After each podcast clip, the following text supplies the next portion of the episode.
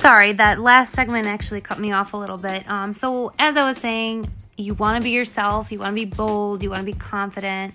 Um, and honestly, if you are honest with yourself and you're humble and you kind of just go with your gut and you rank programs based on the way you want to rank them and how other people want you rank to rank them, um, everything will fall in its place. Just be a good person, uh, do good in the world, be honest with yourself and with other people, and life will treat you well. I hope you found this very extensively long episode helpful. Um, if you have any questions, please email me, katarinadpm at gmail.com. Uh, follow me on Instagram for updates on Pod Talk. Uh, Instagram is Katarina DPM. I hope you guys kick freaking ass at interviews.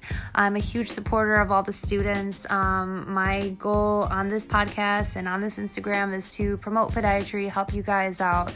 If you guys have any questions at any point of your careers, not only as students but as residents and attendings one day, um, you guys know that Katarina DPM will always be here to guide you and help you guys out. So kick ass, be confident, be bold, and have a good night.